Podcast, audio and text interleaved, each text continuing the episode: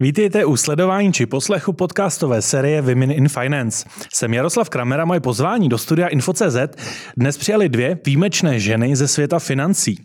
Jsou jimi Jana Sičkářová. Dobrý den. A Sonja Slavčeva. Dobrý den. Dámy, vy jste obě dvě dnes přišli na natáčení ve výborné náladě. Eh, máme pondělní odpoledne v plné sezóně, listopad, takže biznis jede na plné obrátky. Je to vaše norma, že kam vstoupíte, tam přinesete úsměv a dobrou náladu. Jano? No, tak snažím se, aby to byla norma. Tak když už nic jiného, tak aspoň tu dobrou náladu.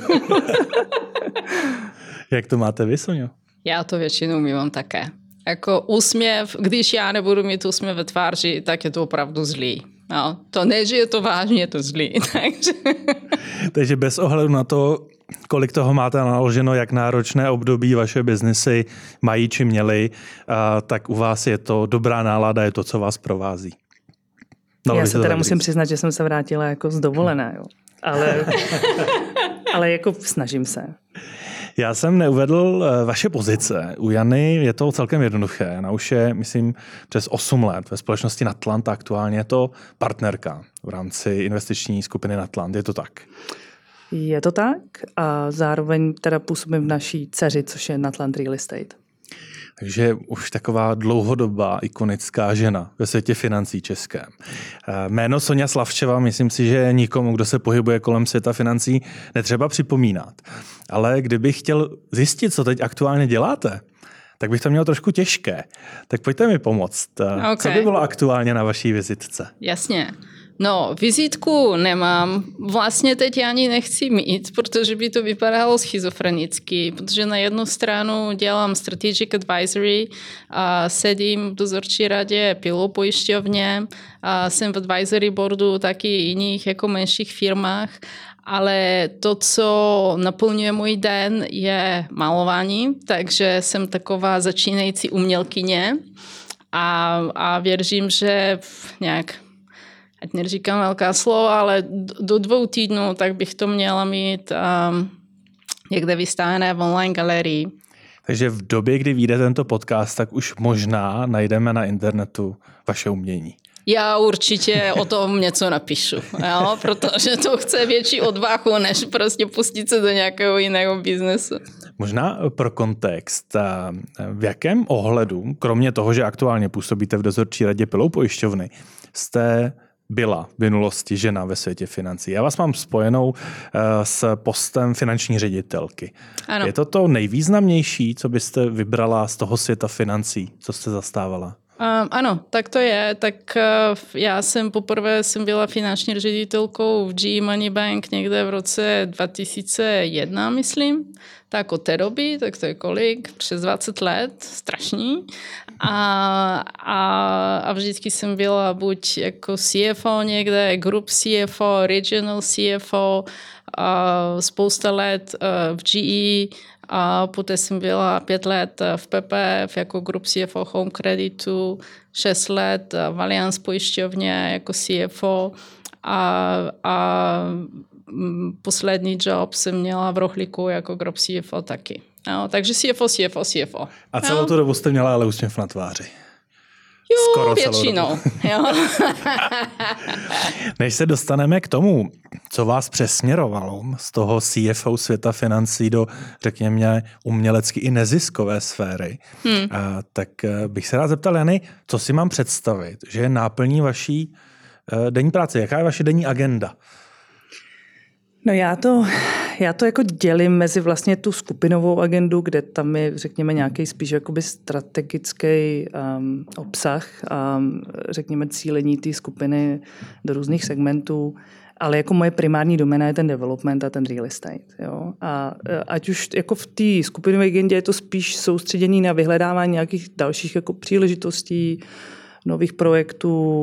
Um, teď se třeba koukáme i na, víc na ty výnosové nemovitosti, takže a řekněme, že jako to je to gro. A pak je vlastně ta real estateová agenda, která už je 20 let velmi podobná a ta se zaměřuje primárně na ty oblasti, ve kterých, jako řekněme, že exekutivně máme pokryto, ale nechávám si tam nějaký dohled nad obchodem, marketingem a financemi čistě toho developmentu jako takového. Protože to je vlastně nějaká moje cesta, kdy já jsem tenkrát utekla z investičního bankovnictví. Byť je to neskutečně zajímavý obor a s chodou okolností, já jsem se velmi mladá dostala k poměrně zajímavým českým privatizacím, ale taky je to strašně vyčerpávající a mě hlavně mnohem víc jako zajímalo dostat se k něčemu obsahově eh, jako do detailu. Takže když já jsem potom se nějakým způsobem potom nachomejtla jako k developmentu, což tenkrát byla jiná, to byla společnost, která následně se stala na Atlantic Real Estate, ale řekněme, že to dřív jako byla menší společnost, um, tak uh, mě to vlastně začalo zajímat. A jak mě to začalo zajímat do toho detailu, tak, uh, tak mi to vyhovovalo mnohem víc, než to, že v tom M&A jde člověk jako z různého odvětví do různého odvětví. Vždycky jakoby jde do určitý míry hloubky, ale pak to vlastně opouští, protože ten další díl je třeba v pojišťovnictví a předtím mhm. jste dělal IT a, a za chvilku to bude telko a, a, a tak dále, a tak dále. Takže jako pak je tam ta agenda, která je opravdu o tom samotném developmentu, o tom, co tam jako denodenně řešíme ale já tam mám jako obrovský štěstí, protože tam je skutečně velmi kompetentní tým, který se nám jako podařilo vybudovat a tam jsou prostě lidi, kteří jsou s náma 10 a více let a jako je opravdu možný na nich většinu té operativy nechat. Jo. To, že jste se začala fokusovat na, ten, na tu oblast developmentu, to byla tedy tak trošku náhoda. Že jste se k tomu dostala, dostala a padlo vám to do oka. náhoda to určitě jako byla, ale vlastně to bylo v době, kdy už se do určitý míry rozvíjel ten trh právě equity. Eh, v Čechách. A začínalo to, a přesně to bylo takový to období, kdy spoustu těch tradičních investorů hledalo v Čechách možnosti investování do nemovitostí. Mm. Jenom bylo hrozně těžké jako najít investory do developerského projektu, který je v podstatě jenom na papíře.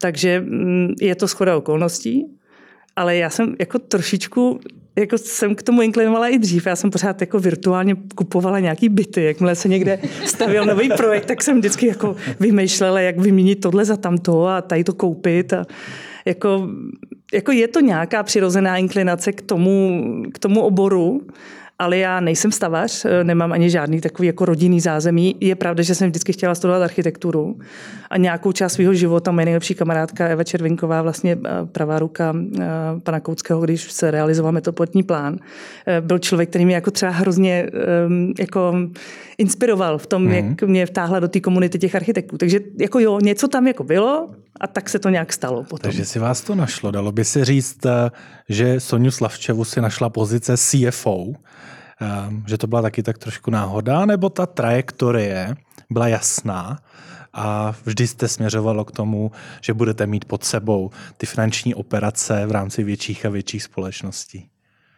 O, no tak uh, uh, když jsem studovala, tak jsem se domnívala, že jednou budu profesorka na univerzitě.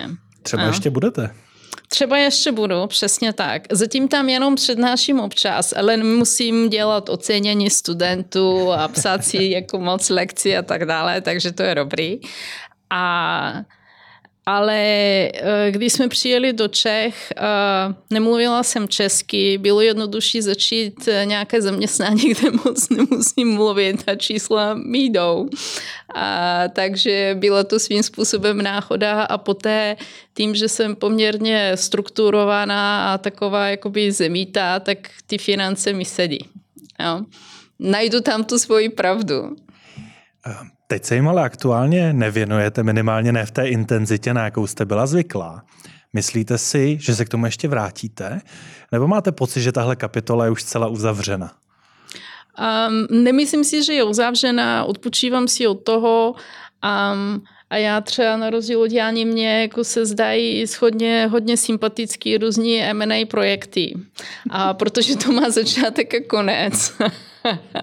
a určitě, kdyby se vyskytlo něco zajímavého, tak bych se do toho, do toho pustila. A, ale uh, myslím si, že kapitola být uh, jakoby full-time CFO v nějaké firmě skončila. Já než jsme začali natáčet a byl jsem eh, vedle eh, v naší improvizované maskérně, tak jsem eh, slyšel, že jste se bavili o korporátním prostředí. A to mě vede k tomu, obory jsme si našli. Vy jste se našla v developmentu, vy jste se našla teď v finančních službách. Řekněme ve finančních službách, ale ono jde také o to, v rámci čeho se tomu eh, oboru věnovat, jestli v rámci eh, malého týmu, startupu, velkého korporátu. Eh, máte na sobě zkoušeno, v jakém prostředí je vám nejlépe? Začal bych s Janou, protože tam očekávám, že ta odpověď bude v Natlandu. tak když se budeme koukat na ten rozměr, jo, tak mně je skutečně líp tam, kde to jsou týmy lidí v desítkách, jo, ne stovkách. A já jako jedna z těch věcí, co jsem si jako úplně jistá, to se, se jako se Soňou velmi shodnem. Pro mě to korporátní prostředí skutečně je jako velmi um, úzce vyprofilované. A vysvětlím, jo. Prostě já jsem člověk, který jako strašně rád hledá ten přesah. Mhm. A vlastně z něj i tak nějak jako roste. Um, ten korporát toto úplně neumožňuje a řekněme, že jde po těch vymezených pozicích. Jo takže, mm, nebo staví na, na poměrně úzce vymezených pozicích. Takže pro mě, já jsem vždycky věděla, že já bych v korporátu úplně nebyla schopná jako fungovat dlouhodobě. Byť určitě je jako to vůbec vlastně nemá smysl asi jako hodnotit. Pro spoustu lidí to je jako velmi zajímavá příležitost. Eh, určitě ten rozsah a ta velikost té společnosti samozřejmě umožňuje jako spoustu dalších eh, věcí, které ta, ta menší skupina, menší firma úplně neumožňuje. Natlant už úplně není malá skupina. Jo? Dneska, když se vlastně vemou i všechny ty majetkové účasti, tak už to právě jako poměrně velká majetková skupina, ale zároveň taky aspiruje na nějakou větší strukturu, na nějakou, řekněme, větší strukturovanost. Um, to, co mě se jako daří v tom malém, v té malé míře v rámci toho developerského týmu, to už absolutně, nebo nebo do určitý míry to přenositelný je, ale mm-hmm. ta mhm. skupina vyžaduje trochu jako jiný řízení a jinou strukturu. Jo? Ale, ale to, to tak, není, že... no, ale to úplně není gro jako toho, co já dělám. Jo? Protože Chtěl jsem se ptat, jestli to není tak, že třeba postupem času už jste se trošičku tou korporací stali, ale možná jste si toho úplně do detailu nevšimla, protože je vám tam dobře. A tím to nechci úplně schazovat, ale nedovedu si představit, že by Natlant eh, nefungoval korporátně. Tak do určitý míry to postihne všechny společnosti, které rostou. Jo. To, z toho si úplně, jako, z toho není cesta jiná, než eh, řekněme strukturovat, eh, systematizovat, ta míra té administrace těch jednotlivých věcí je prostě výrazně vyšší. A já teda musím říct, že Tomáš Raška je fakt tak jako systematický člověk, že on skutečně má velkou, jako, mm, jak bych to řekla, velkou afinitu jako k tomu eh, tam tyhle ty věci jako vkládat a snažit se zavádět. Jo. To znamená, že eh, tam určitě tyhle věci dneska jsou a No já nechci říkat, že jsem takový jako anarchista, ale uh, do určitý míry se vlastně snažím ty věci využívat tak, aby jako byly ku prospěchu. Jo? Mm-hmm. A, a občas je prostě udělám jako po svém. Ale uh, já tuhle snahu spíš jako podporu, než bych jako ji považovala za zbytečnou. Myslím si, že se to musí ale nastavovat tak, aby ten systém dokázalo přijmout to, mm-hmm. řekněme, to, ty, dokázali jí lidi přijmout jako ze spodu. Jo. To znamená, pro ně musí být zejména srozumitelný a oni s ním budou zacházet. To znamená, pokud si chceme zařídit nějakým způsobem to, že toto bude přijato a lidi to skutečně budou plnit, mm-hmm. tak my si taky ale musíme zajistit to, že oni tomu rozumí. CFO asi úplně moc anarchista být nemůže. Ne, v žádném případě. A u něj mi spíš, nebo u této pozice mi spíš sedí, že čím strukturovanější korporát, tím jednodušší práce pro finanční ředitele. Je to tak? Um, ano, čím větší struktura, procesy, ale jako do určité míry. Tak já jsem taky člověk, který má určitě věci rád. Um, a já ráda se o věci rozhoduji a, a ráda mám vliv na tím, jak eh, procesy budou fungovat. A pokud jste příliš malá ryba ve velkém korporátu, tak to de facto nedokážete. A nezávisle na tom, jak strukturování to je, nebo je to příliš strukturování až, až byrokraticky. Takže pro mě bylo spíš důležitější o čem a nakolik moje rozhodnutí budou mít vliv, mm-hmm. než to, jak velký korporát to je. A v podstatě uh, proto se mi líbilo v Home Creditu, protože jsem byla group CFO. Proto se mi líbil i Rohlík, protože jsem tam taky byla group CFO. A v podstatě v Allianz pojišťovně, kde jsem byla country CFO a někdo někde na centrále se něco rozchod a v podstatě nám řekl, že tak to bude a hotovo, tak mě to tam zrovna nebavilo a bylo to jako velmi klidná práce de facto. Takže... Takže vy potřebujete neklidnou práci trošku. Možná obě dvě, je to tak.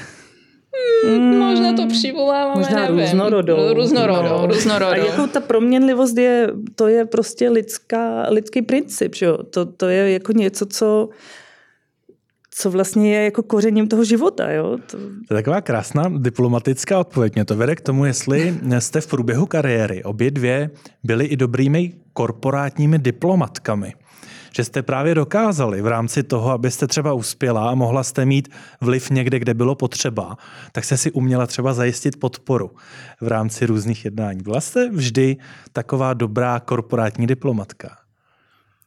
Vždy ne, ale postupně jsem se to naučila dělat, protože musíte se naučit prosazovat své zájmy a musíte si vytvořit network a udržovat si ten network, protože uh, já nevím, byla jsem uh, třeba jeden rok, kdy jsem byla v Americe, tak jsem tam uh, měla na starosti group treasury pro GE Money. A jsem byla single contributor, ale jako z balance sheetu, který měl víc než 30 miliard dolarů a měla jsem se ujistit, že všude mají dostatek equity, fundingu a tak dále. A jsem zjistila, že nejdůležitější pro moji práce jsou moje influencing skills. Že to, protože když nemáte žádný podřízení, mm-hmm. tak de facto nějaký leadership je úplně vám na nic. Jo? Tak potřebujete influencing skills. Jo? A bez toho v podstatě um, se neobejdete. Jo? Takže... Dají se někde naučit, anebo jste postupem své kariéry si je osvojila? Um, asi to druhé. No, nepamatuji si, že bych byla někde na nějakém školení a někde někdo, jako, že by mi řekl, tady máš jako your weakness or your influencing skills, tak pojďme na tom zapracovat v příštím roce. To na to člověk přijde sám. Tak možná byste to školení mohla dávat teď, ale jak to má eh, Jana Sečkářová z hlediska takové, v případě Natlandu tedy nekorporátní diplomacie? Jste dobrá diplomatka? No myslím, že ne. Myslím, že jsem jako moc upřímná. No. A jako zase, jo, je to podobně jako u Sony, po nějaký době se to jak po nějaký době pochopíte, že vlastně to nejvíc zařizujete úplně něčím jiným, než jste si myslel. Uh, a, a i když třeba pro vás to v tom vašem hodnotovém žebříčku vlastně není to nejpodstatnější nebo nevidíte tam tu největší přidanou hodnotu, tak, eh, tak do určitý míry to implementujete do toho denodenního fungování právě tak, aby se vám dařilo zařizovat to, co je potřeba. Ale já určitě jako nejsem dobrý diplomat. si myslím, že na to mám bohužel jako příliš, ehm, co, jak se tomu říká, co na, na srdci, to na jazyku. Dámy, kdyby za vámi přišla zcela začínající žena ve světě financí a řekla by, ta vaše kariéra, ta mě nesmírně inspiruje. Já bych ji chtěla mít stejnou. Uh, jednoduchá otázka. Řekli byste jít do toho nebo nechoď do toho? Jano? Tak určitě, tak když by to přišlo inspirující, tak proč ne? Jako, ona to není žádná přímočará kariéra, totiž to je prostě nahoru dolů, jsem tam nějaká krize, prostě jako já si myslím, že je hlavně potřeba zvládat to, co při, jako očekávat neočekávané a zvládat to, co přichází. No. Jaká by Plně souhlasím, ano? plně souhlasím. Jako je spousta okamžiků a periodů, který jsem si strašně užila. Byla to jízda, byly takový, kdy jsem čekala, ja, ja, ja, ja, kdy to skončí, až, ať, ať, už, ať už je konec. Jo? A, ale jestli je to pro někoho inspirující, tak určitě záleží, záleží, co člověk očekává. Já jsem se o té své práce strašně moc naučila, protože jsem vždycky nějak tak střídala obory, ve kterých jsem a i přesto, že jsem měla stejnou funkci, tak to bylo takový ten pilíř, který mě nějak držel a jsem měla pocit, že tím mohu přispět, ale de facto to, co mě bavilo, bylo učit se o nějakém novém oboru, jako z consumer finance, do real estate, do pojišťovnictví a td., tak uh, záleží, záleží na očekávaních. Já se ptám proto, protože by mě vlastně zajímalo, jestli, jestli lze budovat kariéru kontrolovaně. Řekněme, že v momentě, kdy člověk nasedne do toho rychlíku a začne mít tyto pozice, velkou odpovědnost, velkou agendu, velký vliv, tak jestli se to dá vlastně uřídit, anebo člověk jenom pasažér toho extrémně rychlého vlaku a snaží se aspoň nějak zorientovat mezi jednotlivými stanicemi. Jaká by byla vaše odpověď? Kdybyste se mě zeptala asi před 15 lety, tak bych vám řekla ano, jde to uřídit. Eh, já jsem strávila nějakých 12-13 let eh, v GE a v podstatě tam jsem měla pocit, že to je velmi řízené, že tam každý rok se mě ptali, co chceš dělat za rok, co chceš dělat za pět let, co si ochotná jakoby udělat, geograficky přesunout se, nepřesouvat se, zůstat ve financích, nezůstávat ve financích mhm. a tedy. Tak člověk musel mít jasno a de facto pokud měl jakoby i dobré výsledky v práci, tak se mu ty dveře otevřely. Jo. A poté už si myslím, že se ta jízda nějak tak byla nahoru, dolů, doleva, doprava. a už bych na tu otázku jako tak neodpovídala, že to lze předvídat. Jo. Jano, vy jste nesouhlasila už, jak jsem pokládal tu otázku. No tak já bych neřekla, že nesouhlasila. Určitě jsou profese, ve kterých tu kariéru jako můžete poměrně jako dobře nalajnovat a když jako splníte nějaký mezníky nebo milníky, tak, eh, tak se to může podařit. To já vůbec jako nespochybnuju. jako, já jsem zrovna ten eh, konkrétní příklad toho, jak eh, já jsem si to možná myslela, protože já jako okolnost má nějakou svoji jako životní situací jsem opravdu začala pracovat velmi brzo a byla jsem k tomu do určitý míry donucena a vlastně tenkrát jsem to fakt, tenkrát v jedné americké korporaci, tenkrát ještě s americkým managementem tady a, a měla jsem opravdu tu vizi v tom, jak půjdu mm-hmm. jo, step by step a, a jak to přece jako takhle to funguje, tak takhle to bude dobrý.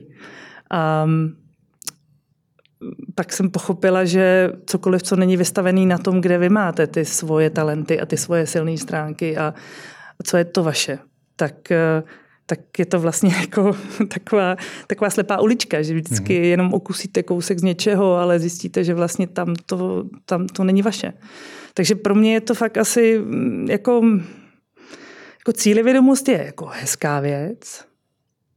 A myslím si, že ta zařizuje spoustu z toho, o čem jsme se teďka tady bavili. A může to být skutečně přesně tak, jak jste to zmiňoval. Ale moje zkušenost teda taková není. No. Já, já bych řekla, že co se týká té tý cíle vědomosti, že v podstatě tam je důležité nebýt úplně mít takový ty úzce definovaný cíle, že musíte dávat nějakou... Můžete uvést příklad úzce definovaného cíle? A, tak a, Uvedu příklad. Um, Amundsen z Norska chtěl dobít severní pol. Než byl schopen získat financování a dát posádku dohromady, tak v podstatě najednou přišel na to, že už jsou tam američané. Pam je po cíli. Co udělal Amundsen?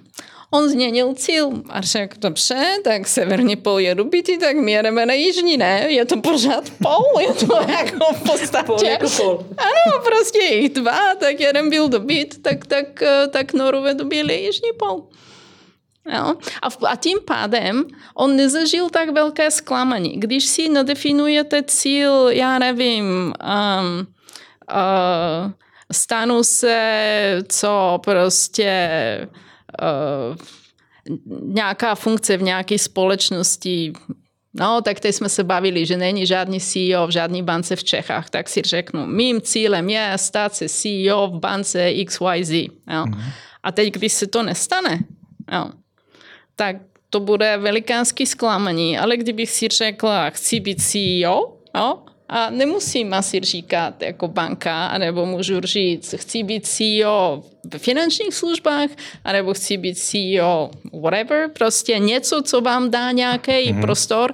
Nesmí být to takový, chci být jakoby líder někde v něčem, protože mm-hmm. to je zase cíl, který je o ničem. No. Ale nesmí to být úplně úzce definování, protože ten život přináší spousta nečekaných, otevřených a zavřených uliček. No. Dámy, vy obě dvě na mě působíte jako osobnosti, které rozhodně nejedou v zajetých kolejích. Kdy naposledy jste sami sebe překvapili? Ano jsou otázky. No. Byl, blbý, že? ne, to ne, to, to, to určitě ne, jenom to vyžaduje jistou míru zamyšlení se. Kde jste sami sebe překvapili? Nebo možná ještě trošku jinak stává se to?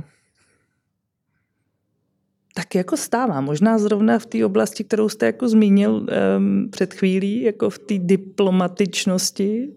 Jako můj bož mi samozřejmě řekl, že to absolutně jako není jo, jako taková věc jako u mě, ale um, jako i tam já třeba poslední dobou jako zjišťuju, že skutečně ta cesta řekněme, diplomatičtější, let kdy bývá jako užitečnější. A zejména, když se bavíme o nějakém jako vyjednávání um, napříč různým spektrem, ať už organizací státních a podobně, to je, jo, možná, že v tomhle. No, jinak mm-hmm. jako já, já jsem když jsem tak nějak jako se zamýšlela nad těma okruhama, který jsme si jako posílali, tak, ehm, tak jsem říkala vždycky, já jsem se začala učit windsurfing někdy před, nevím, 16-17 lety. Jo. A jako stokrát jsem měla sto chutí se na to vykašlat. Um, to je třeba jako něco, co bych nikdy sama do sebe neřekla, že jako vydržím, jo? Mm-hmm. protože ten sport je poměrně technicky náročný. Ze začátku mi to jako vůbec nešlo.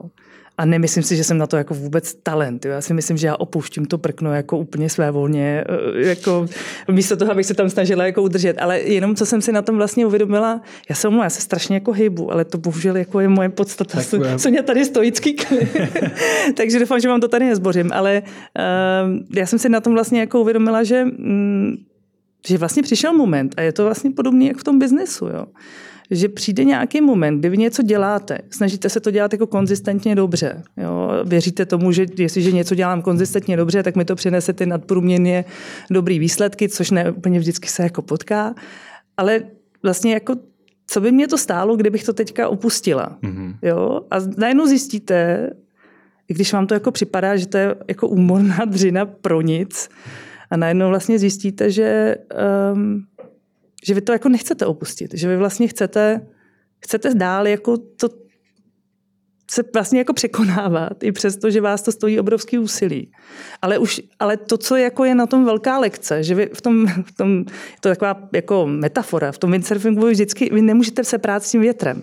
Jo? Mhm. Vy vlastně, já jsem si tenkrát udělal nějaký jako skoro zranění, nějaký výhřezy plotínek, protože jsem jako nepochopila, že ten vítr fakt nepřetlačím. Jo? A teprve, když jsem jako pochopila, že ta technika je nějaká a že nemá smysl s tím bojovat, to jsou nějaký ten můj anarch, vrozený jako anarchismus, že prostě jsou tam nějaký pravidla, tak jako co, tak jak, že nejde, tak prostě nejde, no tak musíme s tím něco udělat, jo, to je, to je jako moje největší přirozenost je tohle, jo, mm. jako, jakže jako nejde, no kdo říkal, že to nejde? Tak ale tady přesně mě to jako velmi naučilo a říkám, je to jako dlouhá cesta, jo, skoro 20 let.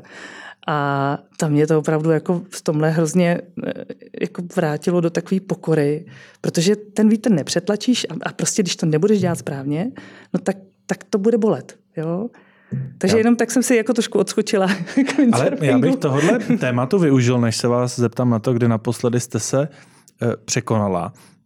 Eh, ona ta situace, kterou Jana popisovala, že člověk eh, se neustále něco, něčemu intenzivně věnuje, nevidí ty výsledky a musí si říct teda dobře, budu tomu věnovat energii a ještě se pokusím se něco naučit nebo něco změnit, anebo se na to v úvozovkách jako vykašlu. Tak to je asi obdobná situace, kdy vy jste musela řešit, jestli má smysl ještě intenzivně pracovat jako top manažerka a tlačit to dál. Hmm a nebo si říct, tak já jdu od toho. A jak moc těžké je právě v tom jedoucím rychlíku si vůbec vyhodnotit, že má smysl všeho nechat a věnovat se sama sobě a odejít. Jasně. A no, a úplně jednoduché to není, ale v podstatě v mém případě tak mé tělo mi to řeklo. Tak já jsem se dostala do uh, syndromu vychoržení a měla jsem panické ataky v práci a, a bylo to z toho nepřiměřeně vysokého tlaku, který v podstatě tam byl o tom, ko, kolik, kolik toho lze zvládnout za, za určitý čas. A, a v podstatě um, já jsem věděla, že žádný z těch projektů, na kterých pracuji, nelze odložit v čase, abych si já tak, takzvaně mohla odpočínout a nabrat druhý dech. Že?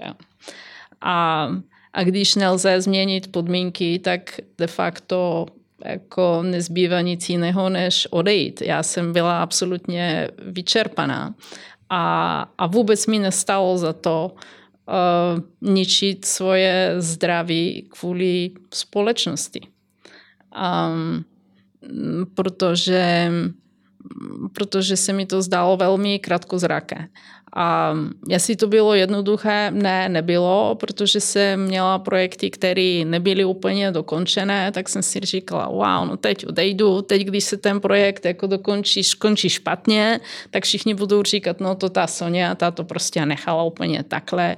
Když to dopadne dobře, tak někdo jiný slízne tu smetanku, tak jsem říkala, aha, no tak to je jasný, to je ego, tak já jako nemusím řešit svoje ego, mm-hmm. já musím řešit svoje zdraví. No. A když mm-hmm. v podstatě ráno se mi těžce stává z postely, tak a neřeším, jako jak dlouho ještě se musím překonávat. Nemusím. Takže to muselo být okamžitě, nešlo si říct. Přesně tak. Nebylo to ve stylu tak ještě den, dva, tři do toho velkého meetingu, do toho velkého ne, termínu. Ne, ne.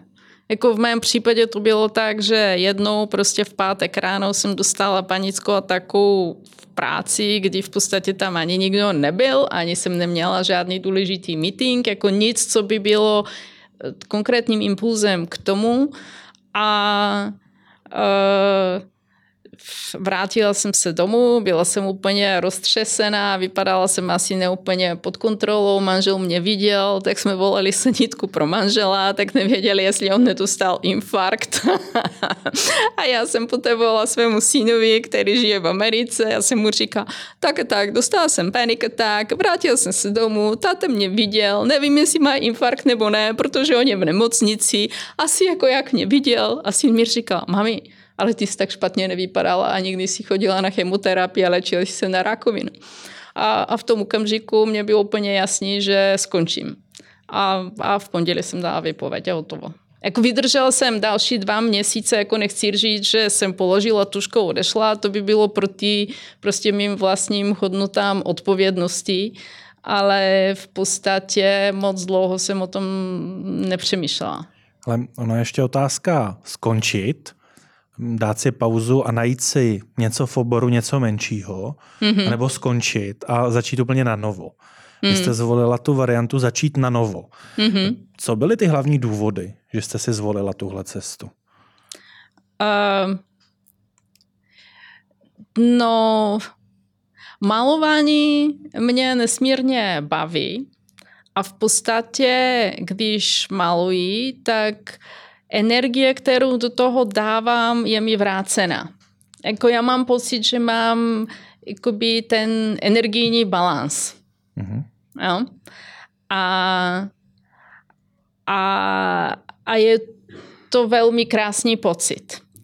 A v podstatě podobně jak Jana říkala, že pochopila, když už s větrem jako nelze bojovat, tak já stejně tak jsem pochopila, že i v té kreativitě, že nesmím očekávat, že budu kreativní další den a že každý den vytvořím jedno geniální dílo. No a v podstatě tam je taky určité jakoby flow a musím to přirozeně nasledovat mm. a že jsou ups and downs a když je down a když je nuda, tak prostě se mám věnovat něčemu jinému a nepořád to tlačit a zkusit prostě vyprodukovat ze sebe něco, co jenom když já to uvidím. Já nepotřebuju feedback od nikoho jiného. Já mhm. vidím, že to nestojí za nic. Já to vlastně nikomu jinému ani nechci ukázat. Jo? Takže je to jako moc hezký. A taky v podstatě malování mi jakoby dal nový pohled na věc. Já dost dlouho v biznesu jsem věřila tomu, co mi bylo namluveno a i podle toho jsem pracovala, že multitasking je velmi užitečná věc a zvýší vám produktivitu. To je totální bullshit. A v podstatě při malování jsem si to dokázala, že když mám ten jakoby single focus, mm-hmm. že dělám jen jednu věc a že se věnují i, i svojí myslí, i zrakem, i vším jenom tomu, co maluju v tu chvíli. A ne, že já budu malovat a mezi tím budu přemýšlet, jestli prostě, já nevím, nepostavím někde barák, nebo si nenaplánuju cestu kolem světa. Tak de facto na tom obraze je vidět, že je špatný. Jo, tam je, jako ta práce je poznat. Takže já jsem radikálně změnila názor na to a nechci se vrátit do biznesu, kde bych musela žonglovat mezi spousta různých úkolů a kde jako budu sedět na meetingu, kde si budu číst svoje e-maily a občas prostě se ozvu a řeknu něco někomu, ne, do toho neinvestujeme a tak dále a jdeme dále. Ne, vůbec ne. Já no. doufám, že Jana se nevrátí zpátky do Natlandu a nesekne s tím dneska. Ale já bych, já bych využil jedno zajímavé podtéma, to je, co nám vrací tu energii. Máte, Janovi, nějakou oblast eh, nebo nějakou aktivitu, anebo třeba nějaký proces eh, v rámci eh, vaší profese, u, u čehož víte, že vám to tu energii vrátí, že ji nemusíte jenom vydávat? No to je, to, tohle je jako krásný téma a je jako super, že se vlastně otvírá i jako na těch nejvyšších pozicích, že ty lidi jako reálně říkají, hele, prostě dělám to, co v tu danou chvíli e, jako mi tu energii jako vrací, protože um, samozřejmě vydávám energii, jo, ale je v tom každodenním jako procesu důležitý si fakt nastavovat aktivity, u kterých e, se mi ta energie vrací, protože jinak, e, a já jsem teda, jak jsem poslouchala Soniu, tak to když to dojde až do téhle fáze, tak eh, to samozřejmě je jako velmi těžký. Jo, ona to říká s takovým jako nadhledem už dneska, ale dnes vůbec, já, já musím říct, že jsem to poslouchám, jako šli úplně se do očí, že vlastně um, už to je velmi těžká situace, jako velmi náročná situace a ona nemusí nastat v momentě, kdy my dokážeme v tom v té každodennosti opravdu hledat i ty věci a vědomně je, si je tam jako zařazovat. To, to není o tom, že počkáte, jestli náhodou se neobjeví někdo a třikrát se na vás neusměje a nevrátí vám aspoň trošku z toho, co vy celý den jako vydáváte. Hmm. Ono je to opravdu o tom, že si tam jako vědomně dávám věci, o kterých vím, že mi tu energii tak trošku jako vrací. Ale mm, myslím, že Diana eh, Rádlová to vlastně říkala krásně s, s váma na tom, na tom rozhovoru, že, že mm, prostě spoustu těch motivačních jako postupů a takových těch malých jako věcí, i to malé zastavení a zamyšlení se nad tím, jako co, co vlastně v tom dni jako mi udělalo radost, eh, kde jsem dal tu radost já, eh, čemu jsem třeba mohl pomoct. To všechno jsou, ono někdy opravdu stačí se zastavit. Mm-hmm. A stačí to zastavení jako fakt praktikovat pravidelně, protože ono nám spoustu věcí doběhne. My žijeme všichni strašně rychle. A já teda i rychle mluvím. Možná jenom takový drobný detail pro kontext. Jestli jsem vám správně rozuměl, Sonio, tak vy jste ale označila to své působení v rohlíku, že vám tam bylo dobře v rohlíku. Je to tak. Mně v podstatě, když jsem pracovala v Rohlíku, tak eh, mi bylo dobře, protože jsem eh, měla možnost vytvořit tým, vytvořit systémy, procesy, pracovat na takových těch M&A deals, tím, že jsem dělala na fundraisingu, tak to všechno bylo nesmírně zajímavé. No, naučila jsem se spoustu od tech companies a tak dále. Bylo tam plno chytrých a zajímavých lidí. Jen jsem to přepalila. Já jsem to přepalila. Ale klíčová informace, že i tam, kde je vám dobře, kde vás to třeba naplňuje, baví vás to, je fajn kolektiv, tak eh, i tam se může stát, ano. že to přepálíte. A ono je to mnohdy spojované, třeba to vyhoření s něčím, co mě dlouhodobě ubíjí, kde nejsem spokojen, ale ono to může být i tam, kde mi je dobře. Eh, dámy, závěrem, protože 40 minut až 45 vyhrazených na tento díl podcastu se nám neskutečně navršuje. Tak bych se vás rád zeptal, v čem jste skutečně, ale skutečně dobré? Co by vybrala Sonja Slavčeva? Já jsem rozchodná. Jestli někdo se neumí rozchodnout, tak přijďte za mnou. ano. Já myslím, že jsem jako dobrá v tom hledat ty, ty cesty, kudy, když to nejde. A že vlastně jako já se skutečně jako ne, mě to jako neodradí, jo. Ale nevím, jestli to úplně vždycky je jako silná stránka. Dotaz číslo dva. V čem už asi nikdy dobré nebudete? Ano. Hmm. No já už asi nebudu nikdy dobrá v, te, v tom M&A, nebo ne v tom M&A, ale řekněme v takové té, v takové té rutině toho finančního analytika. To, to jsem třikrát zkusila si udělat CFA a třikrát, třikrát jsem to v podstatě jako vzdala. Takže to už mi asi nikdy nepůjde. Mám to úplně stejně. stejně. V žádném případě už ani to nechci dělat. tak tohle je otrávné a úroveň detailu, do které bych nešla. a pro malé lidi, jako pro mladé lidi to musí být velmi zajímavý. A už ne pro mě. Ne, já tomu potřebuji samozřejmě rozumět, ale jo, už jo. to neumím a jako... to stačí vytvořit sama. No. Mm-hmm.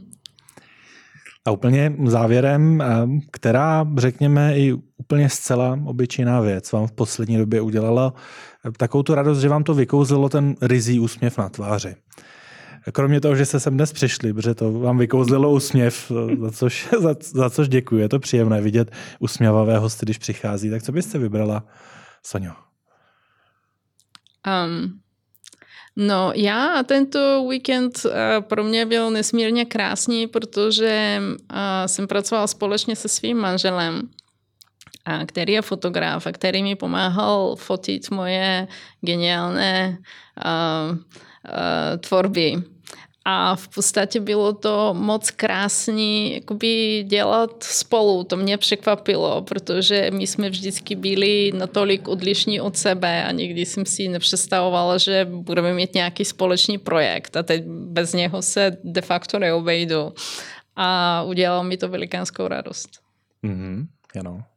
To je taková úplná jako hloupost, ale já jako jsem teďka nedávno třeba přemýšlela, jak se vyhnout tomu, že sedím furt v autě. Já mám malýho syna, osmiletýho. A zjistila jsem, že tam jako pod náma jede přívoz a že se vlastně dá do té školy dojet na kole. No a jako to si neumíte představit. Jako to moje štěstí. Jako když jsem se tam nalodila na ten přívoz, který tady jede asi dvě minuty. A přijela jsem tu řeku a tam z těch modřan jsem nahoru šlapala na tom kole a já jsem prostě celou cestu jela, takhle jsem se usmívala, až ty lidi kolem mě jako se tak jako kouk, já jsem úplně ví, jak jako koukají, co je, jo, jestli někde něco se slaví, nebo jako jestli přijel cirkus, nebo co. Ale jako já to neumím vysvětlit. To jsou prostě takové malé radosti, že vlastně najednou zjistíte, že ono to jde a vy vlastně najdete nějakou cestu, která není jako úplně jako obtížná. Jo tak já jsem přijela úplně na, pro ten, na ten fotbal pro něj úplně jako, jako skvělý. Takže jako takový věci asi, no. Možná ještě úplně, úplně závěrem. Já jsem avizoval na začátku podcastu, že se možná dostaneme i k charitativní oblasti.